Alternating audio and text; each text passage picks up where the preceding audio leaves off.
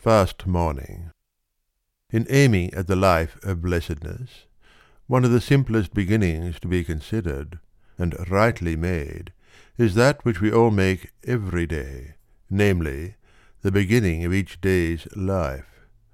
There is a sense in which every day may be regarded as the beginning of a new life, in which one can think, act, and live newly, and in a wiser and better spirit.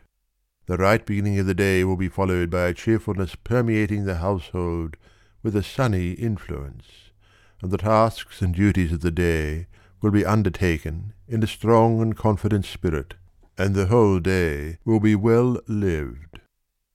First Evening.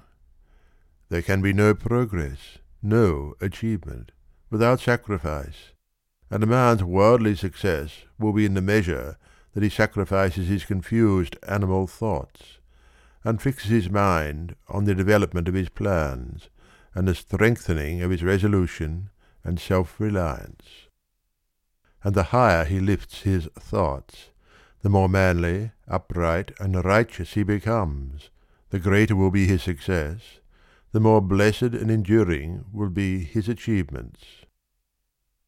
Second Morning None but right acts can follow right thoughts, none but a right life can follow right acts, and by living a right life all blessedness is achieved.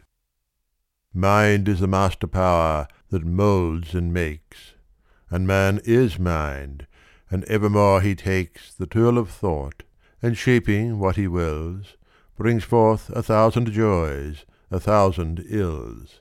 He thinks in secret and it comes to pass. Environment is but his looking glass. Second Evening. Calmness of mind is one of the beautiful jewels of wisdom. A man becomes calm in the measure that he understands himself as a thought evolved being.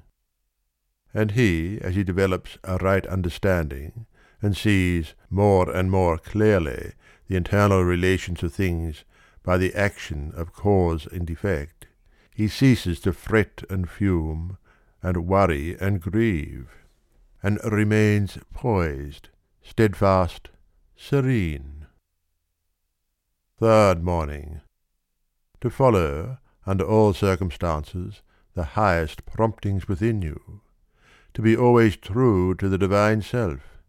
To rely upon the inward voice, the inward light, and to pursue your purpose with a fearless and restful heart believing that the future will yield unto you the meed of every thought and effort, knowing that the laws of the universe can never fail, and that your own will come back to you with mathematical exactitude.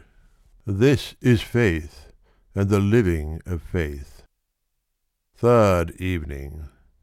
Have a thorough understanding of your work, and let it be your own.